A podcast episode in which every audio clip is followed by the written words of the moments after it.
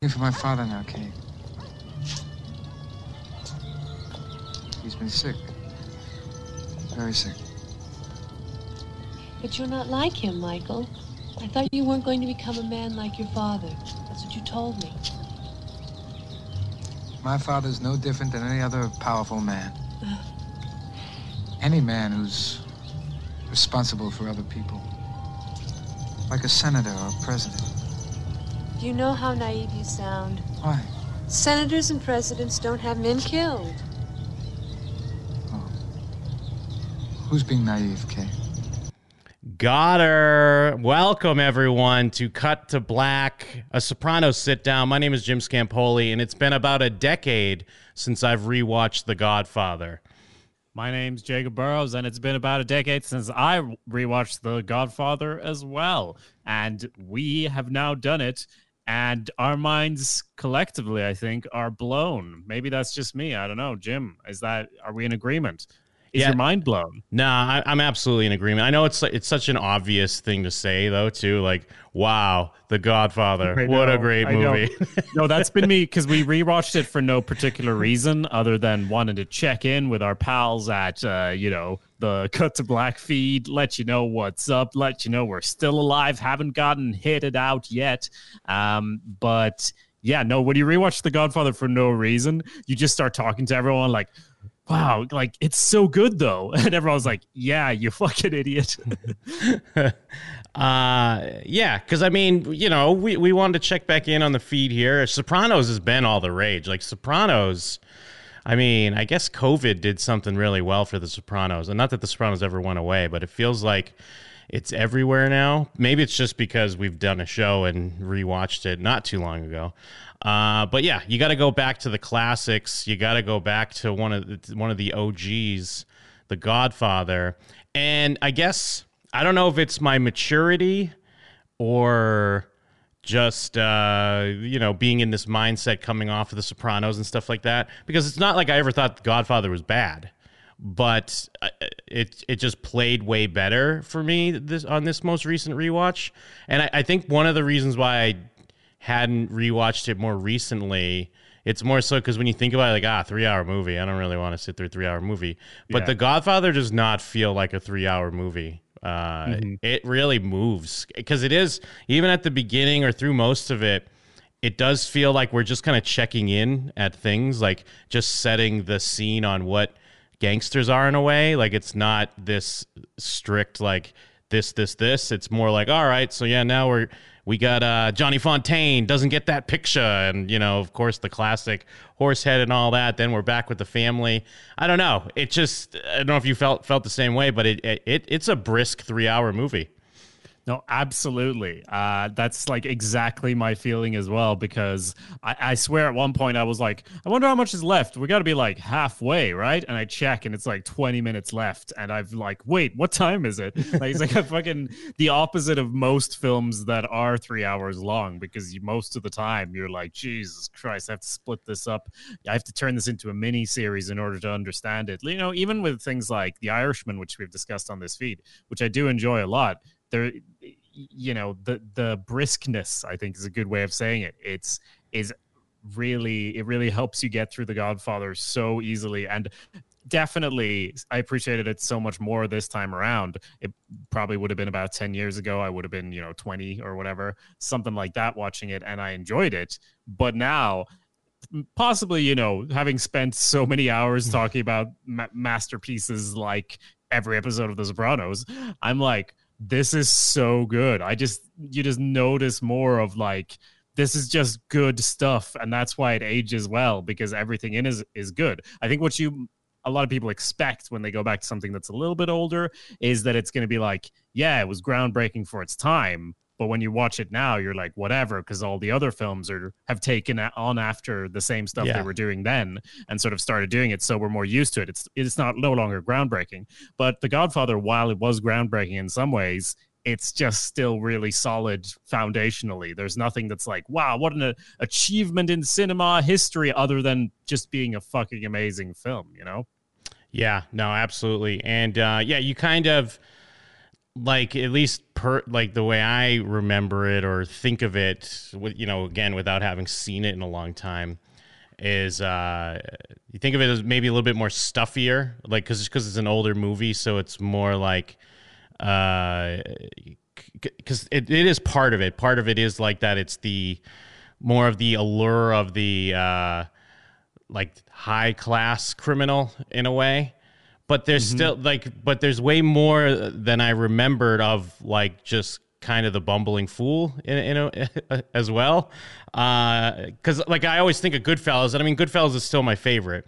but goodfellas is more like just almost in line with the sopranos where it's just these guys are fucking crazy weirdos whereas with the yeah. godfather they get a little bit more class but then in my mind it's like oh it's probably that makes means the movie's going to be stuffier or like maybe a little bit more boring or something like that. Uh, but no i don't know it, it is it's weird to sit here and be like it's a revelation. The godfather know, is yeah. great. Uh, but also i mean just i mean obviously you haven't seen it before but it's just a stark reminder of how even if you've never seen this movie just through osmosis you've seen this movie. Because oh yeah there's so many lines, so many scenes that things have been parodied, redone. I mean, especially if you watch The Simpsons or something like that, like it's there's so much that has been stolen or just paid in tribute to that you're like, oh yeah, this, this thing, this thing, this line. All right, of course, this is all stuff. Even if I haven't seen the movie, it's been in my face my whole life, and you've just you've seen it. Yeah, absolutely. And I mean, as far as how it relates to The Sopranos, uh, like it's it's clear i think it's actual fact that like gangsters and what have you responded enthusiastically to uh, the godfather right? So that became part of their own internal mythos as well and their own sort of within that type of tiny subculture, that's also part of how they relate to what they are and what they do, which is so well shown in the well, the Godfather, sorry, uh, Goodfellas as well to a certain extent, but yeah. like obviously the Sopranos, uh, where they have like mobsters going around quoting this stuff. And obviously the the the lines early on in the sopranos about coming in at the uh, at the end of something. This is like the beginning of that. This is like the the standard of all of their like what a good mafia person should be is like basically laid out. In some ways it's like a cultural manifest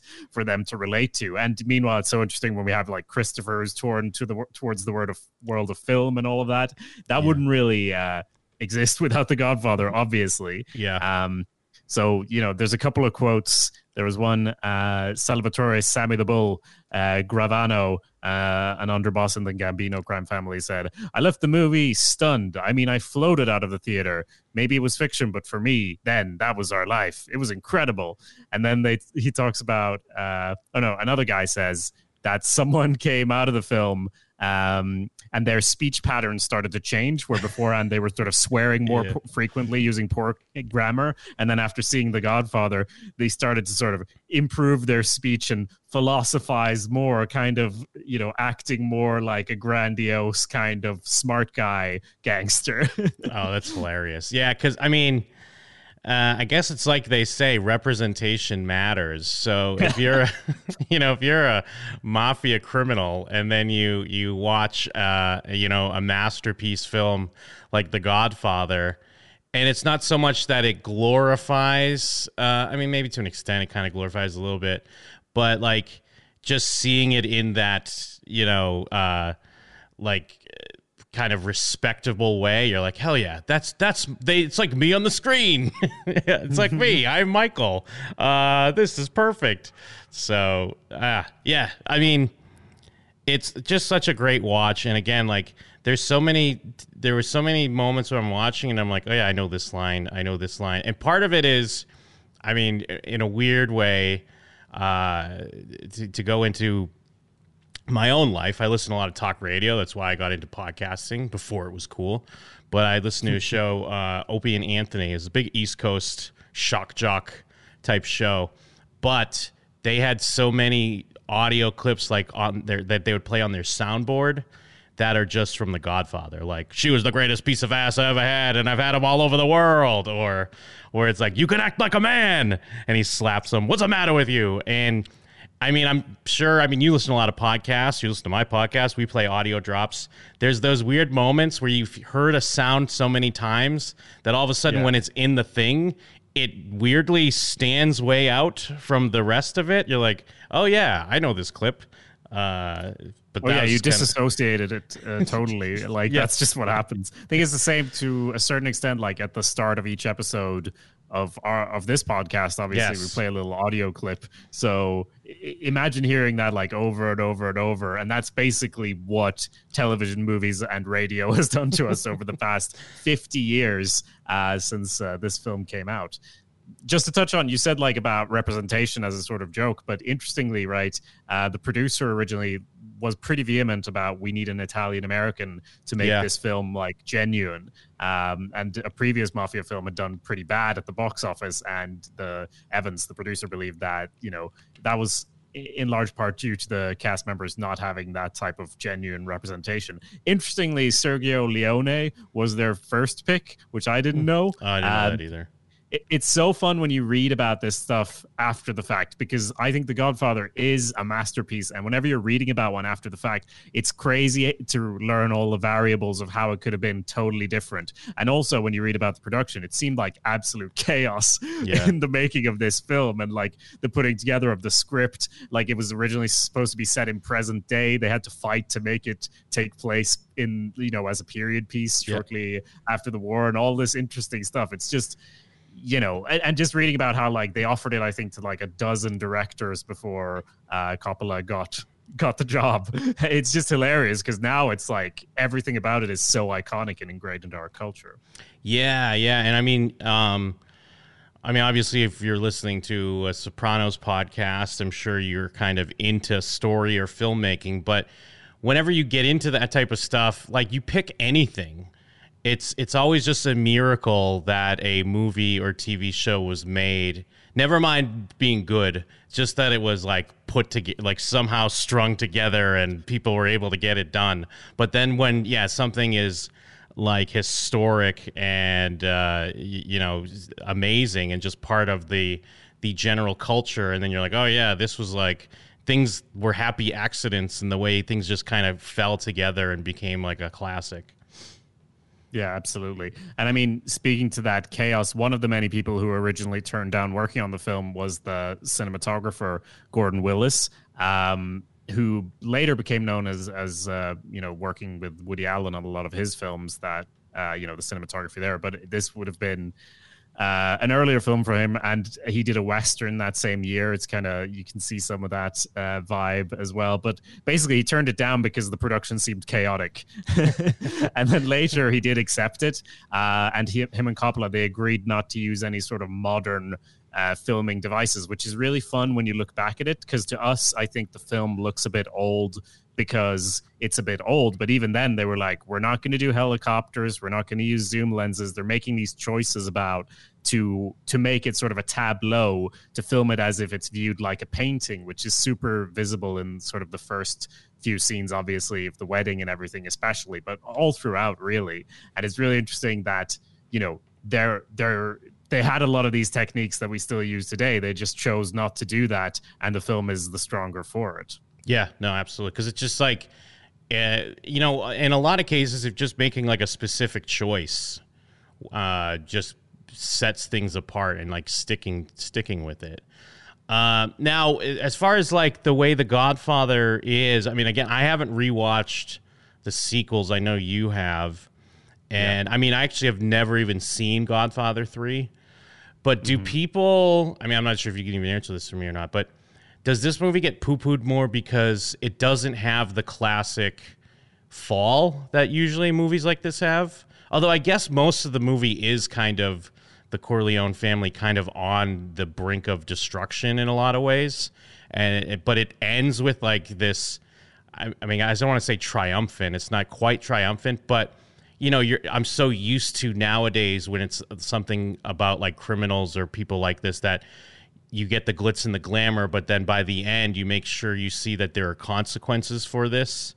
and I don't know, maybe the sequels get into that more, but I don't know. Are, are do people get upset about that? Because sometimes, you know, even look at something like Sopranos, which I feel like does go out of its way to show maybe not the downfall, but at least that these people are unhappy and they're pieces of shit.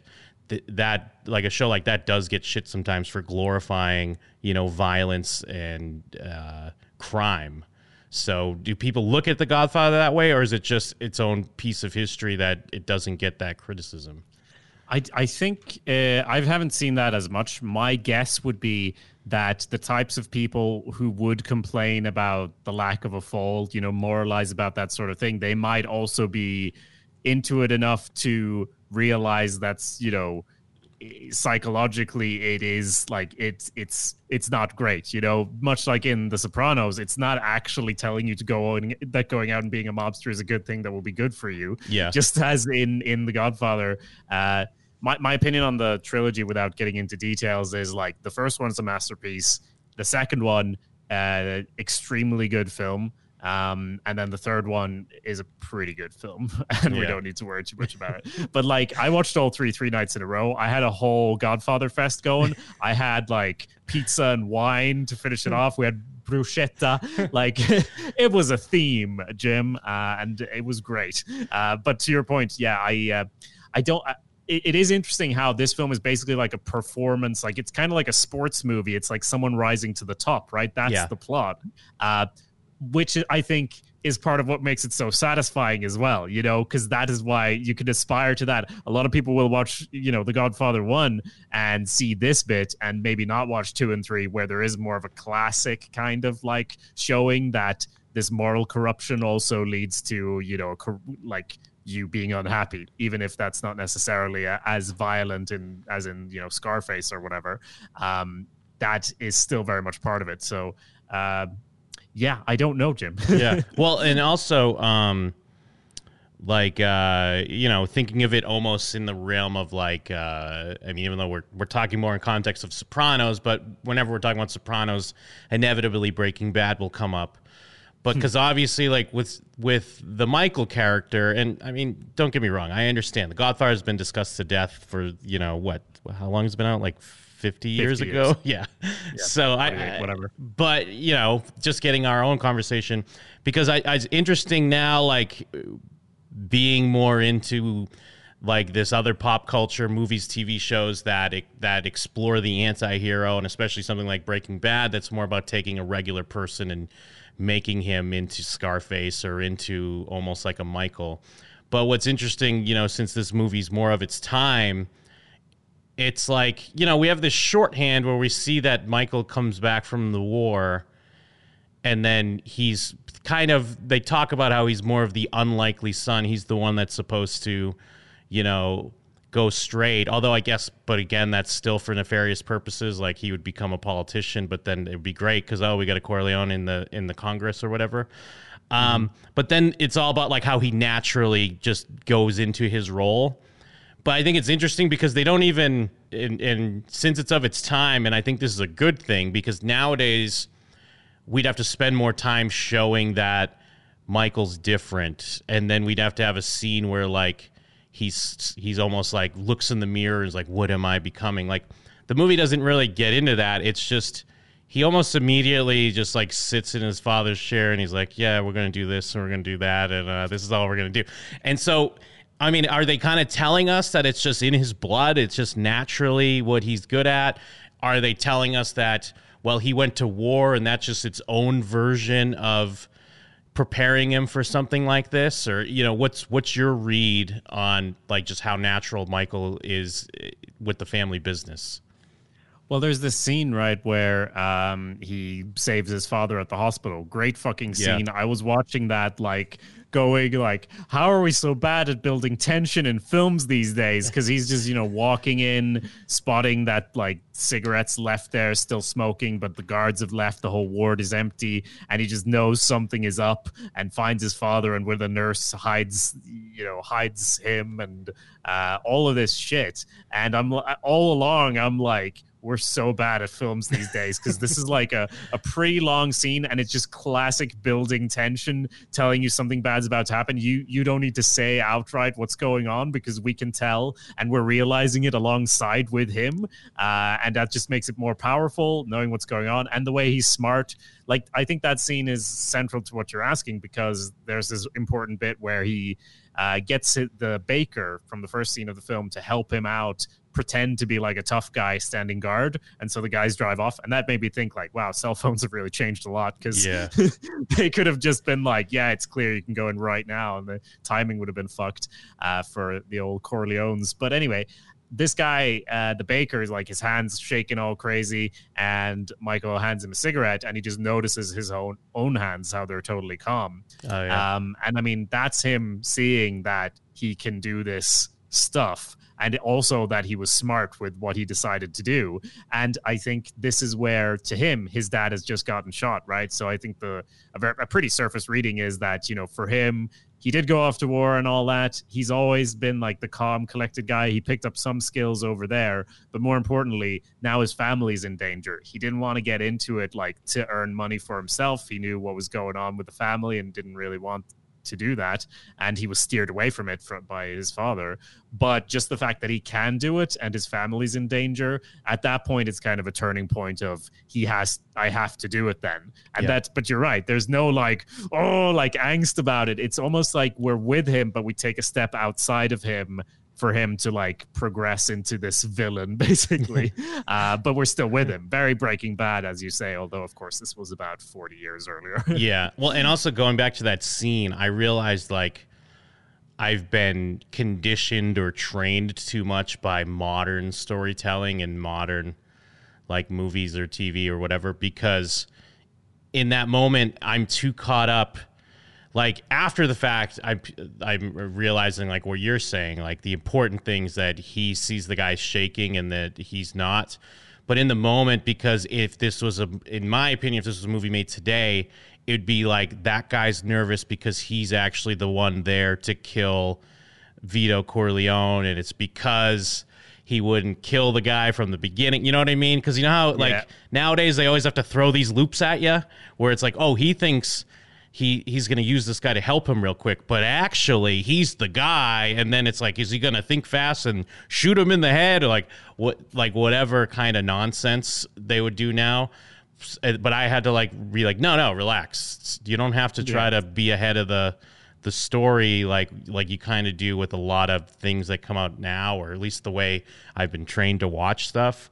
Uh, Yeah, I, so- I honestly think like the Sixth Sense kind of ruined a lot of stuff for everyone because it's like, whoa, twists, and Yeah. like you didn't see this coming, and like the the sort of uh, comment on a film of like you never know where it's going. That's not necessarily like the highest praise you can give, right? The Yeah. Godfather, you kind of know where it's going in the first fucking series of scenes at the wedding or whatever because we know Michael's like the cool important kid main character. Maybe I just know this because I've seen it before but it kind of feels like you know the type of story you're getting. You know what genre it is. We're going to follow the convention. We don't have to break every fucking convention um, but we're going to do it in an interesting way. It, it doesn't have, have to be like subverted to everything which is what very much what we do these days because we've grown so used to all the comp the, the usual tropes that it's like now we have to turn them on their heads. Otherwise people are going to get bored which is fair enough. I mean that's why some things like you know community is great or whatever but also I, I as i was saying i was just like wow i feel like i haven't felt this tense in a film scene that i've seen this year or last year uh, like a new film. And how do we not do that anymore? How are we so bad at that now? Is it just because i'm used to it? I don't think that's why it, what it is you know? I think it's just when it's good it's good. Yeah, and also I think that not that this doesn't exist, but it's harder to take your time in a movie these days. Like because Yeah. again, the fa- I mean, even though movies are still long as fuck, like like movies are still long. Like Marvel mm-hmm. movies are coming out and they're almost three hours as well. But even those movies that are long, like they don't. It's not because they're taking their time. It's because they, they just like it's a lot of like plot, plot, plot. Here we like here's what this is what's going on. This is what's going to happen, and then a twist. Oh my god, everything we thought was happening before is not happening. This it's actually this, and then a twist.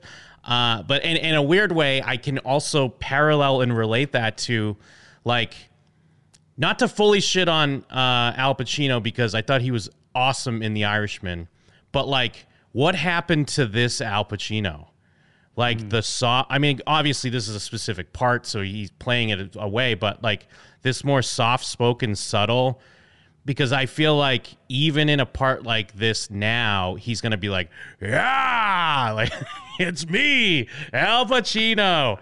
Uh, but like I, I don't know. It was just weird to see, like, oh yeah, he used to kind of do this a lot more. Even going into like, um, a movie I still haven't seen in years, but I've seen it more recently, The Godfather, like uh, Dog Day Afternoon, because he's he's another just kind of more chill, soft spoken guy. He's not always screaming and yelling. And I don't know, maybe Scarface was a big part of his change or whatever, but it, it, it's almost like a completely different guy. Although, again, it is 50 years ago, so he, he probably was. Maybe by cell degeneration and regeneration, he is a completely different guy. We also can't forget that he uh, played a great role in that film where Adam Sandler is his own sister and he sings a song, a rap song about Dunkaccinos in a sort of ad for Dunkin' Donuts. So a lot of things have happened since The Godfather. yeah. In other words, I think I, I honestly, whenever something someone makes great things,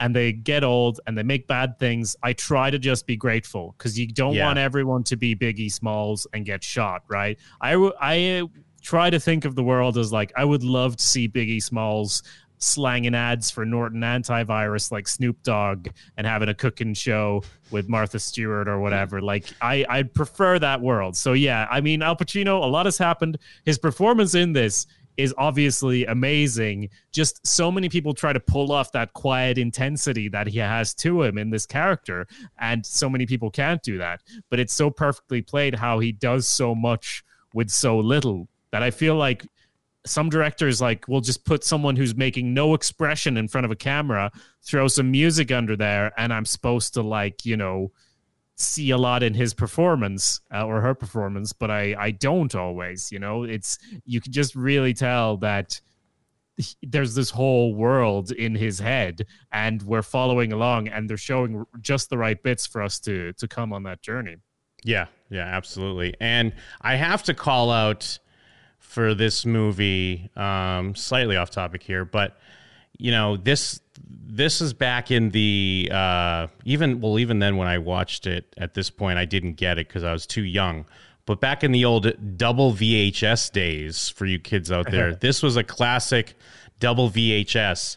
And not that I really remember watching because I was still, even though I'm an older gentleman, I, I was still too young to get The Godfather, but I remember the double VHS.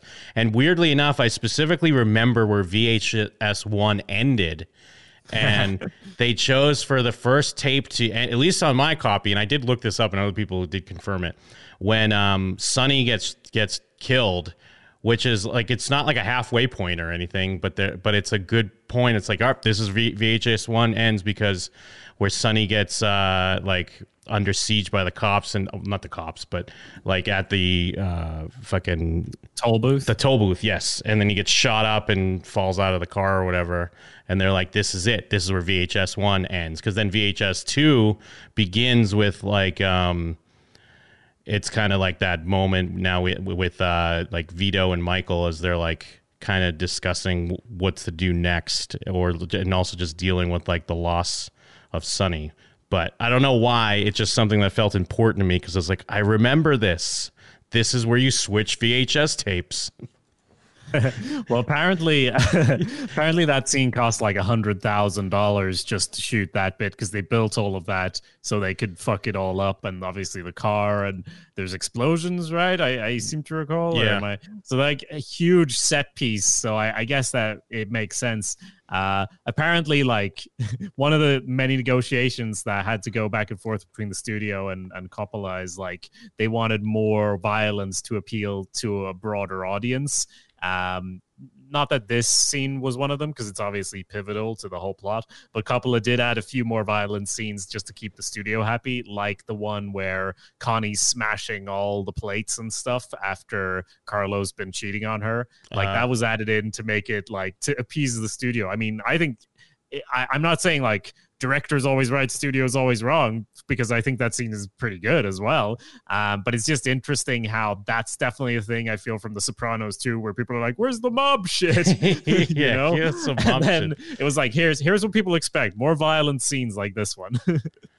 And then there's the scene when um when uh Sonny beats up Carlo like beforehand when he like beats him up in the street or whatever because that's Carlo Yeah. right the brother-in-law Y- yes, exactly. yeah when he beats him up like he's like uh and at one point he's like throwing like trash barrels on him and then they, uh, Carlos trying to like hold onto the handrail and then he starts like biting his hand but Yes. like and and I know that scene because in the Clerks cartoon they do like that exact scene like animated when someone's getting the shit kicked out of them and I'm like oh yeah I remember this I remember Oh, from the. Clerks cartoon No, I didn't know. I I haven't seen that one actually. May need to. Uh, it, the, this is a bit of a side shoot, but the Clerks cartoon it is good, right? People say it's good. yeah Or- it's very good Okay, It's- cool. it- I'll check it out.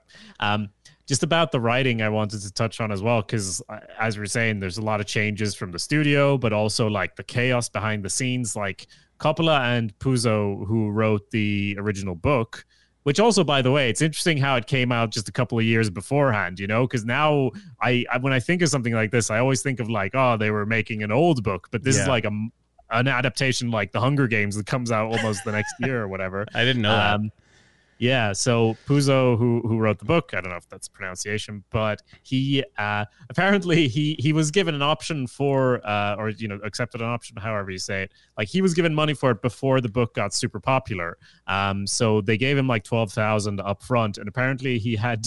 He was like, "Yeah, sure," because he needed ten thousand to pay off gambling debts. because at this point, his book hadn't become hugely successful, and he wasn't a household name. But then it, the book was like on the bestseller list for like months and months and months, and made lots of money, and everyone loved it. So uh, then, eh, as it ended up, Coppola and him were writing it together, but they were writing it like one of them in LA and one in in San Francisco, and they were writing them separately, and like apparently Coppola created this book where he tore pages out of Puzo's book and pasted them into his book. Uh, so I don't know if that is even in reference to Puzo's version of the screenplay or just the actual book. I'm pretty sure he just means the book. Uh, but then they they made notes and stuff. Appar- I don't know if how amicable. I think it was pretty amicable, but it's just interesting how chaotic that seemed as well. Yeah. Where they like apparently when filming, then he would they had a final draft eventually, but then when they were filming, Coppola would still use his his book that has like scenes pasted in from the original book and stuff for reference. and obviously, they ended up doing loads of editing it down because it was even much longer than three hours originally. So so much of this film was made in the edit, like there were all these scenes with uh Sonny like we like we were talking about that didn't end up adding that much to it. So they kind of cut a lot of those out for example. Yeah, well, and and even like this is like a small thing, um, but like, uh, like just kind of to the writing or some of the shortcuts, like the character of Luca Brasi. I mean, obviously he's memorable because the line, you know, Luca Brasi sleeps with the fishes is like, you know, a quotable line. Plus, of course, in The Sopranos, it's a thing they goof on a bunch. But I like the. Uh, like the shorthand, the way they do that, it's like you remember him because they just have that scene where, you know, he's hilariously practicing his uh his speech. I was like, "Oh, Godfather, on the the the wedding of your daughter, may a child be a masculine child." And I've been saying that just all week as well. But I like because because he's not even in it a ton. Like you think, or at least in my mind, I'm like, "Oh yeah, Luca Brasi sleeps with the fishes." That's a big deal. Like late in the movie but you know it's mm-hmm. like one of the first things but it's enough like without even like hanging out with Luca Brasi a lot you just get it you get it that he's a loyal soldier he's got a lot of respect for the Corleone family he's their go-to guy and then obviously it's a big deal that he's someone they take out but I just like that the way it's just kind of peppered in enough to kind of clue the audience into what's going on and get everyone all on the same page that like you know okay shit's going down, uh, things are happening. Yeah, absolutely. I mean, there's a lot of stuff like that where you know the scene with all the oranges where. Uh, Don Corleone retired is like wandering around scaring his kid or his grandkid. Sorry, Eh, I thought that was like in Godfather Three. Like I, I, I had them all mixed up because so many iconic moments, but the string of events and everything, it'll get kind of mixed up in your head after so many years. So for me, when I rewatched it and that was there, and as you said, something like as big as that, but it happens early on in the film. The Godfather is just packed with like so much excellent stuff that I thought stuff that was in The Godfather was in like two or three, and then other other stuff is in two and three, obviously. But yeah, it is. Uh, it's amazing how that can uh, just uh, you know you know it as a reference, but you forget kind of the the the context of it. Yeah, and you know there are dissertations on oranges in The Godfather. And I mean, mm. there's you have to, especially if we're talking about it in the context of Sopranos. You know, it, there's that famous scene. Well, there's the eggs, of course, but when Tony gets almost killed in season one, when he's sick, like remember he's like he's all sick and trippy, and then those t- uh, those two black guys like roll up on him to they try to stage it like a carjacking, but it's yeah. Junior sending guys to kill him and it's like famously the reason they have him buying orange juice because that's their little nod to like when Vito gets shot because like what the oranges like spill out everywhere when those those two guys roll up on him, and of course Fredo's fumbling with his gun like a fool. Uh, but and then of course just oranges are in other scenes as well, like when he does you know finally die, or when I think they're sitting with um, not Moe Greene but the uh, Jack Woltz, the Hollywood guy, I think when they're sitting at a table with him, there's oranges in the middle, and then his horse, poor horse, gets the head cut off, which was another scene, of course, parodied and everything, especially The Simpsons. But yeah, uh, yeah good stuff. And I, but I know you kind of love hate that type of stuff in a way, where you know when we get into the eggs on Sopranos, or of course now getting into the oranges on The Godfather. Uh, I know you kind of I think you respect it, but you also hate it, right? well, I yeah, I guess uh, I I didn't realize that was the profile I was building for myself. But you're right that that is how I come across. I mean, in The Godfather, again, I just my thing I keep returning to is like it's so simple but perfectly executed. I don't feel like that metaphor as like to, like when you say there's dissertations written on it i'm like why? It's obvious what it means yes you know? Because uh, it's obvious but it's also not over like it's not overly in your face. Like it's not like them going metaphor look at the orange which it can come off at other times. But it's other stuff like you know the eggs and the sopranos i'm like i don't know because i'm like it's not really central enough for me to buy it. But i so i kind of feel like people just use it as a sort of reason to pick apart every single thing that's shown on screen. Uh, now, I may have been wrong on The Sopranos. I'll have to tell you after my complete second rewatch what I think about the egg theory or the. It's not a theory even. It's just like art, the artistry of it, and I feel like I, I, feel like I'm the David Chase of people watching The Sopranos when I go, "What are you talking about? He was just buying orange juice." yeah, that's definitely something David Chase would say. that's true. to fuck with people. that's totally true. Um, I mean, I, and going back to acting as well, and I don't, I don't want to throw too much shade, but like, I, I guess it's just like a, a different time because Diane Keaton, and again, I haven't watched a lot of her older movies, but I mean, obviously, I've seen Annie Hall and I've seen this movie, and I don't know what this aloof, ditzy style that she used to do, or maybe that was just the style at the time, but it kind of rubs me the wrong way. I don't know about you.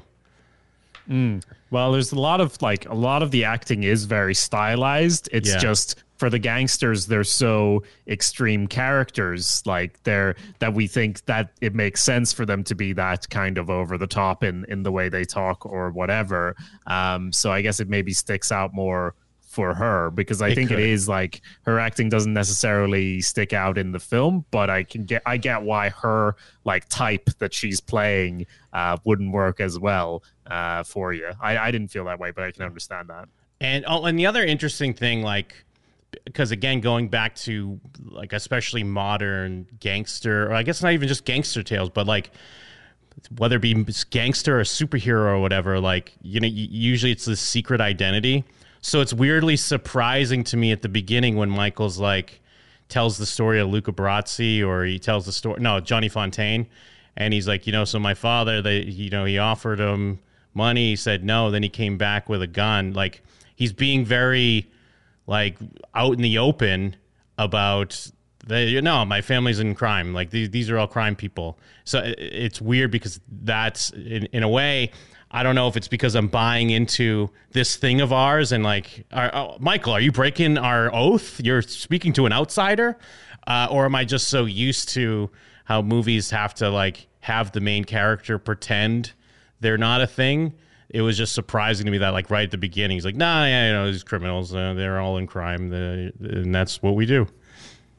I get you. I mean, so a couple of things. Obviously, this was way before wiretaps, you know, so less of a yeah, concern just true. blabbing about this shit. Uh, but also, I, I, the setup, the way I'm reading it, is that him and Kay have been going out for a fair while. Yeah, uh, and his family is not something you bring people into, uh, like and try to keep them unaware. It's Like he's bringing her to this wedding. He's, I mean, we we see he's in, he's in love with her. I, I guess. Yeah, you know? he, I mean, he wants her in the picture.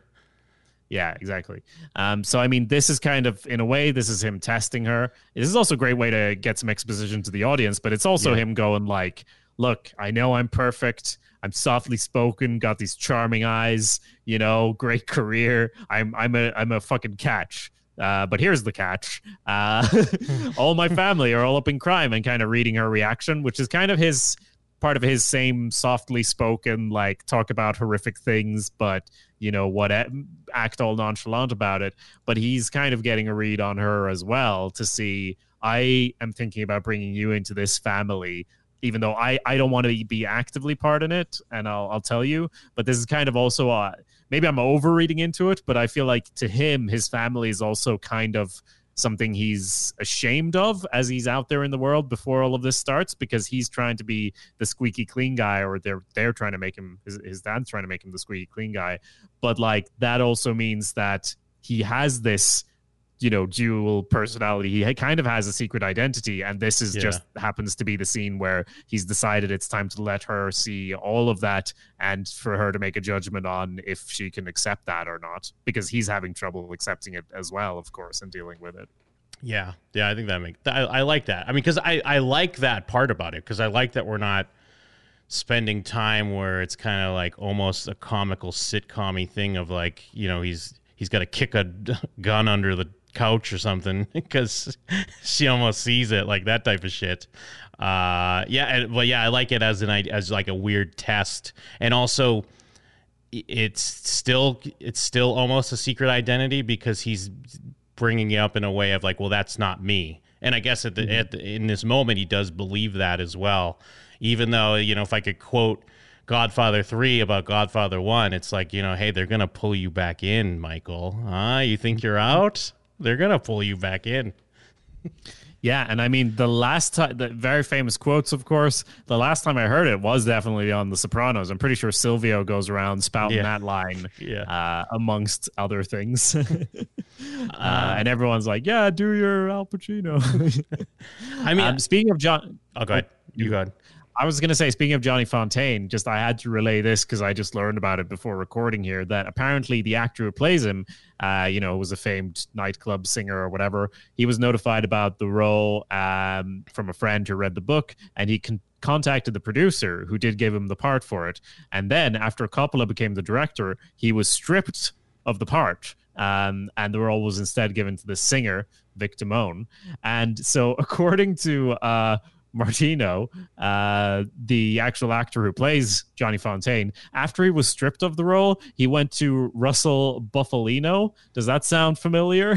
That sounds His, very familiar. Mm-hmm. Is it not from The Irishman? Oh, yeah, so yeah. He went to his godfather, who was an actual crime boss. Yeah. uh, who who then orchestrated the publication of various news articles that claimed that Coppola was unaware of uh, Ruddy giving Martino the part. Um, so saying that he didn't ca- he didn't kick him off. He he just didn't know that Martino was already cast. Apparently, this is was a thing that happened. And then uh, the new guy who'd gotten the role, uh, he he dropped it because he did not want to provoke the mob, uh, and he was also not being paid enough. He thought, uh, you know, to provoke the mob. Uh, so that ended up with Johnny Fontane uh, being, uh, you know, portrayed by Martino. So basically, the the plot Yeah. of the film happened outside of the film, is what I'm saying, because that's his whole thing in the film. So you Yes. got to give it to him. He knows how to play that character because he just pulled that stunt right before the film shooting started. That's hilarious. It's like, yeah, here I we are. We're trying to make our mob movie, and then uh, we're living our movie. We're, although, weirdly enough, like just this week, they announced that there is a movie in the works about the making of The Godfather. Um, Let me see, because they just cast. Uh, let me pull it up real quick. Oh, like a fictional, like a- Yes, Oscar Isaac uh, and Jake Gyllenhaal. They're making a movie about. Uh, yeah, it's called um, Francis and the Godfather, and uh, Oscar Isaac will play Francis Ford Coppola, and Jake Gyllenhaal will be, will be uh, producer Robert Evans. So I'm sure we'll get to see that play out in the movie as well. Um, and I think Well, that's also, yeah. I think that, that that's a cool idea. I think that'd be a cool movie. And I mean, again, it's a movie. It's 50 years old. It's ripe for like people get a little. I mean, obviously they're going to dramatize a lot of things, but people get more honest now. There's a lot of time between things, so you can make something interesting. I think they also recently announced they wanted HBO Max. I think wants to do a Godfather TV show, which kind of like sucks. Like- yeah, that sounds like shit. But that just sounds like shit because, like, I'd be fine with them doing, uh, you know, a show inspired by The Godfather. Yeah. fucking The Sopranos was inspired by The Godfather. Uh, but trying to redo the same plot but with modern actors, I can't see that there being much point to it. You know. Yeah, making the God on, on Paramount TV Plus, uh, Godfather TV series. Oh, it's called The Offer. Oof, they're making us an offer we can't refuse. Uh, Yeah, I mean, five you can't refuse to watch it, obviously, but still. uh, from the perspective. Wait, scripted drama. Oh, actually, this is the same thing. So they, Oh. it's actually a scripted drama about the making of The Godfather. So I guess this Okay. is going to be a race then, because I don't think this is the same project I just referenced. Are you sure? Are you sure it just didn't turn into a TV show? Because it sounds insane, just as far as rights. But this Uh, this was more recent. Like I heard about the t- maybe they turned the TV show into a movie because I heard about the TV show like a month ago. The movie I just heard about days ago. They just announced this casting. This the movie's directed by Barry Levinson, who also made Rain Man and Good Morning Vietnam. Um, the the movie will map Coppola's struggle at the age of 31 to convince studios to make the film. Uh, he wanted to transpose the film to New York, despite the original script being set in Kansas City. Hmm. Yeah. No, that's the thing I read. Uh, that's what I referenced before about it being like modern day and in Kansas City. You know, all it's really interesting. Like, I, I definitely think there's room to explore there with. Uh, because there was so much chaos and so much conflict in the making of it. There's that, this whole bit I read about as well, where uh, Francis Ford Coppola felt like there were these people angling to get him fired, um, like the editor at the time and someone else. So he got them fired. So he basically said, like, I was like the Godfather making preemptive st- strikes to take these people out of production because I felt like they were going to try to get me fired. So I got them fired first. Yeah, real, a lot of yeah, a lot of scheming and yeah, mafioso tactics going on. Because no, yeah, looking at this, this the thing called The Offer is a 10 episode scripted uh, but yeah, it feels like they're gonna they're gonna have to race to see who's gonna get this. I mean, I guess they'll probably both end up coming out. It's being written and executive produced by Michael Tolkin, who did Escape uh, Dannemora. Uh, he'll also be producer. They don't have much else. It's just that it's about the making of it. Hmm. Weird.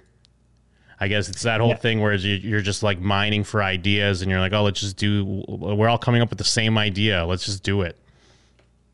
Yeah, I'm I'm I'm just scrolling through this news as well, and I'm seeing reporting on both, uh, which is very strange. That that is also a making of, but uh, as far as we can tell right now, these are separate projects that are both going ahead and will be discussed on Cut to Black eventually. We'll do a comparison for you. absolutely absolutely um but yeah i mean i don't know there's if there's much else left to say. Like again you know this movie's a classic.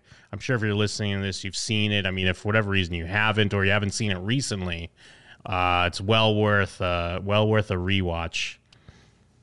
Yeah, and uh, relating it to The Sopranos again, I feel like you know in The Sopranos, they're always talking about how, you know, it's just the depiction of Italian Americans in the, the media these days. You know, it's horrible. It's all, you know, stereotypical, even though they are actual mobsters. They're always complaining about how it's stereotypical to portray them all as mobsters. I just wanted to relay a last tidbit on the film there that the Italian American Civil Rights League, which sounds like something Silvio's part of in The Sopranos, uh, which was led by the mobster Joseph Colombo. He they wanted all the uses of the word mafia and Cosa Nostra to be removed from the script, uh, in addition to feeling that it emphasized stereotypes about Italian Americans. And they requested that all the money from the premiere be donated to the league's fund to build a new hospital. And I'm sure all the money would have gone to that hospital as well and nowhere else. yeah, exactly. And uh, Coppola's, uh, he said that the screenplay only contained two instances of the word mafia and Cosa Nostra wasn't in it at all. And they were removed and replaced with other terms. And Coppola didn't feel it changed the story, so they gave into it, kind of. And uh, the league eventually gave its support for the script. So, fun fact there about more more behind the scenes intrigue of the type of horse heads that are being lobbied back and forth uh, behind the scenes. Yeah, yeah, and, and, actually, and one other thing before we finish up that I want to call out, I mean, because I, I, I, assume we're, we're probably going to talk about The Godfather two and three as well, right? I'd say we should because I do need I to. So. I know you rewatched them, but I do need to rewatch uh, Godfather two. But John Cazale, who plays Fredo like I mean he did he he passed away in 1978. Uh, I guess like what you said, you know, he's like Biggie. He was shot. Like he the movie. I mean, he was in a short called The American Way. He was on an episode of a TV show called NYPD. The Godfather was his first film, and then he followed that up with The Conversation. Then he was in The Godfather 2. Then he was in Dog Day Afternoon, and then he was in The Deer Hunter, and then he passed away. But like almost every movie. Well, no, every literally every movie he's in is a fucking classic, and yeah. he's amazing. I mean, he's he's not in this one a ton, but he's great. So I don't know. I'm sure we'll get into it more when we discuss uh, Godfather Two. Oh yeah, absolutely. Um, and what was I going to say? I forget. Uh, something about. Mm, I had something important, but you know, I'm, I'm sure we'll get into it in our discussion. Oh yeah, that's I remember. So The Godfather Three, right? Rewatching that, they're actually releasing a sort of recut, sort of a director's cut. Oh, uh, right. It was supposed to be later this year. I don't know, you know, things change, but we should definitely time it. So we'll talk about. Uh, Godfather Two, Part Two, uh, whenever. But we'll we should do Part Three when the uh, recut has come out because I'd be I'd want to rewatch that because I wonder how much of it will be different, and I'll have the perspective of having recently watched the original cut and well, new cut. That's what I was going to ask. So should I even watch the God? Should I, for the first time I watched the Godfather Three, watch the recut? Yeah, and then right. I can say at the start of the episode, my name is Jacob Burrows, and I watched the original cut and the new cut of The Godfather 3. Uh, because, yeah, The Godfather 3 is very, like, it, has got a lot of good parts, and then it's got some parts where you're like, it's weird that this is a central part of the film, and then it's got some parts where it's like, uh, this editing's weird.